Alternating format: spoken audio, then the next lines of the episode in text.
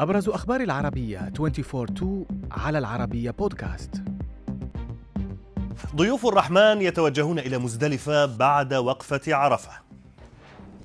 لوكاشينكو يؤكد وصول قائد فاغنر إلى بيلاروسيا. القبض على جنود يشتبه بتورطهم باختفاء طلاب بالمكسيك. نبدأ من السعودية حيث توجه أكثر من مليوني حاج مع غروب شمس هذا اليوم إلى مزدلفة حيث يقفون فيها حتى فجر الغد قبل أن يتوجهوا إلى منى لرمي الجمرات. وكانت قوافل الحجاج قد بدأت في إشراقة صباح اليوم بالتوجه إلى صعيد عرفات وسط إجراءات تنظيمية متكاملة حيث أعلنت وزارة الحج والعمرة في المملكة أن نسبة الالتزام بالتفويج تجاوزت 98% وذلك وفقا للعدد المستهدف من من وسائل النقل مشيرة إلى أنه تم نقل الحجاج بكل يسر وسهولة وفق الجدول الزمني المحدد.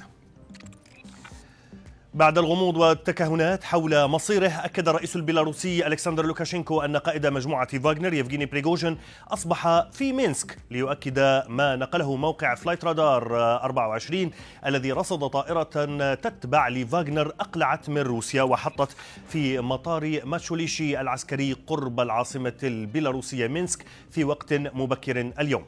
لوكاشينكو كان دخل بوساطة قضت بإنهاء تمرد فاغنر وعودتها إلى معسكراتها ومغادرة بريغوجين إلى بيلاروسيا مقابل إسقاط التهم الجنائية عنه. لكن رغم كل ذلك لا تزال الشكوك تثار بشأن مصيره خصوصا وأن وكالات الأنباء الرئيسية الثلاث في روسيا قالت إن القضية الجنائية بحقه لم تغلق بعد.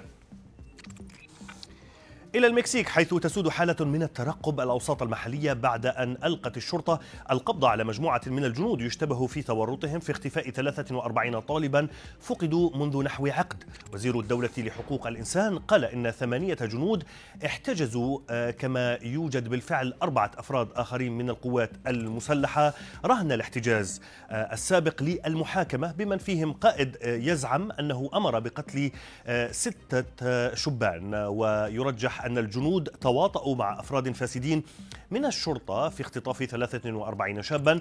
ثم تسليم الطلاب إلى عصابة جيريروس يونيدوس لأسباب غير معروفة.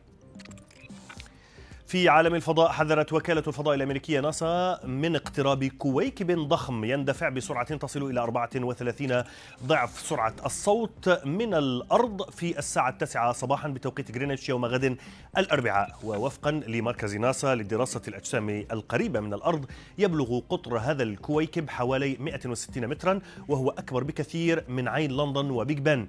وسيرتفع عن سطح الأرض بما يعادل 3.3 مليون كيلومتر وبحسب الخبراء فإن الكويكب لن يشكل أي تهديد للحياة على كوكب الأرض.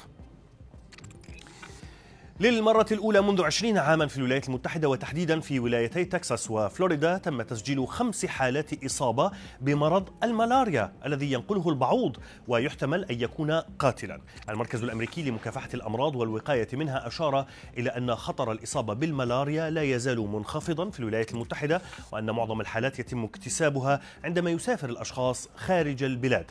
مضيفا أن 95% من حالات الإصابة بالملاريا تحدث في إفريقيا.